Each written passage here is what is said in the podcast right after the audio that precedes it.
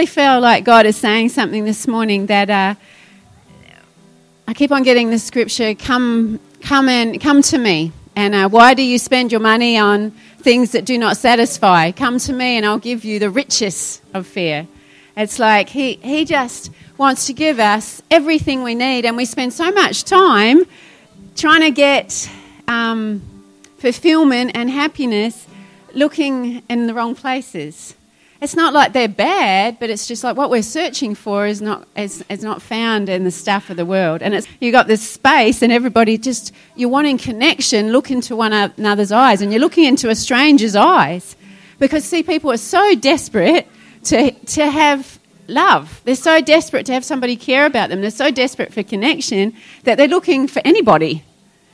And that's where you get yourself in hot water, really, because you're just somebody's nice to you, somebody pays you a bit of attention, you go, oh, maybe they like me, and you go chasing after them and find out, you know, six months later that was a bad idea. Anybody done that?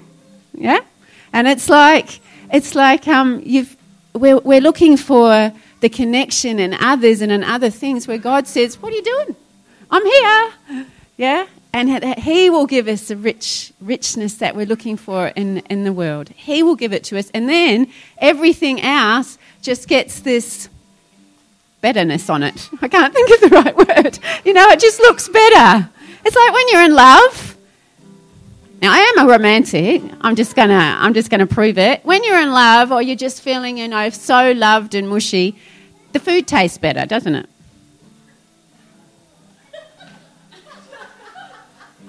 Does the food taste better? Always. Yeah. yeah, when you're in love, when you know that first in love, you know, feeling, and the sky looks brighter. It's only because one Valentine's Day I asked for a load of dirt. Actually, it was, man- it was manure. That was the end of Valentine's Day for a few years. But uh, I am really deep down romantic. But it's like, when, when we experience that connection with God, when we really get hold of that and don't let it go and don't let the world steal it from us with all the busyness and craziness and worries and concerns that God says, hey, I've got it, just trust me. When we, when we live like that in that connection with Him, then the world is brighter. Things are easier. It's not that, you know, you don't have any, any concerns or things that come at you, but it's that it's not, it's heavy anymore. It's like you're not lifting it by yourself anymore. You know, picture yourself with just, you know, this really bulk guy. What's the word? Muscular, tank. I don't know. I get in trouble when I use buff, whatever. Yeah, tank. Imagine shredded. Okay, whatever. These gym people. Um, somebody, no matter if you're a girl and a guy, sometimes you need a bit of help. I remember my brother in law telling me this story, and uh, he's a glazier, and he used to lift these massive wooden uh, frames that had glass in them already. And I said, How do you manage to lift those sometimes? And he, and in his own little way, he obviously has his relationship with God, and he says, Well, I just ask for help, and God comes and helps me have the strength to lift them. Yeah? And it's like when we're going through life, we don't have to lift the weights by ourselves. You know, we don't have to do it by ourselves. And that doesn't mean that God is our crutch. It just means, why would you try and lift this, these things by yourself when you have someone who's saying, Do you want some help? Are you finished yet? How often do we do that? We run around in our little fizzy tizzies, and, we, and God's standing there, you know, saying, You finished yet? Because I've got the whole host of heaven here to help you out. I've got the angels there to help you out. I'm here to give you peace and strength and wisdom and clarity and all the things you know. You know, God actually makes you smarter. He'll lift your IQ. Yeah, He does. I remember Philip, he was trying to um, fix some. I'll just stand over here. he was, he's not. Hmm, okay, let me think. he was trying to fix something now, Philip's good with numbers and things, but he was trying to fix something. I'm going to dig myself a hole. And, and, and, and it's on. I'm just like, and he, and he's like trying to fix, and, and I'm like, well, honey, the Bible says you got the mind of Christ, so all the wisdom of heaven is yours right now. You can do this. Yeah, and uh, so he's he's trying. That was a video recorder. It was a while back, and uh, he'd taken it apart, taken the lid off, and he's like sitting there going, "What's wrong with this thing? This is not my forte." Anyway, and he just starts to pray, And he gets this revelation and he's moving a bit here and moving a bit there. Anyway, puts the lid back on and turns it on and it worked. And I said, I told you, you had the mind of Christ. It's like we don't have to do things by ourselves. Yeah? We don't have to go through life wondering how to be a great parent, how to be an awesome spouse, or how to, or how to, you know, cook or anything. How to do your work, how to how to figure out something that's at work. You don't have to do it all by ourselves. God gives us wisdom and revelation. Yeah, and it's like He's there going, "You done yet?" Because often we try to do some things by ourselves, and God's wanting that connection with us. And uh, I just want to encourage you this morning stop trying to do things by ourselves. Because God has a way, He has a plan, and anything we think up, Ephesians 3:20 says in the Bible that He will do abundantly more than we can think or ask or dream or possibly imagine. For the when His power is at work within us. So we need to quit trying to do life by ourselves. When you've got tank Jesus by you, why would you try and lift the weights of the, with what you've got to do? Why would you do go through the day trying to do it all by yourself and wear yourself out and lie in your bed thinking that was a crappy day?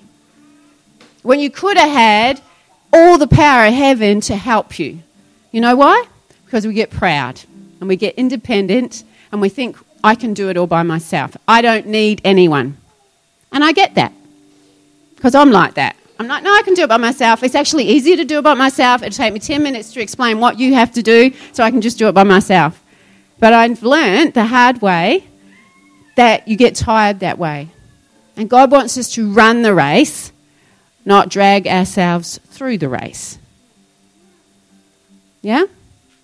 So if you want to look young and sprightly and spectacular at 100 years old, or whenever you want to live to, 120, yeah, then stop dragging yourself through and run the race and get some help. Because there's no, you know, what is it? Why do you have to do all, well, why do we have to do it all by ourselves? Because I did it. When God's right there saying, I want to lift the weights. I want to help you. I want to help you do this better. Yeah? So let's let's just connect with him and let him come into our space and us into his and really just say, God, thank you that you're with me. Thank you that you came into my world, into my space. And even when we have looking down at the floor and we, and we can't even look up, that you'll come into my space and help me out. Even when I'm having a fantastic day, knowing you and knowing you're there will make it even better. Yeah, that He will teach us how to prosper, that He'll teach us the way to go, that He'll make our relationships better, that He'll heal our hurts so that when at the end of our life, we're not this wrinkly, stressed out, you know, look like we've been hit by a Mack truck, Mack truck person. Now, you see people like that. It's like, wow, they've had a hard life. Yeah? You can see it all over their face. Yeah?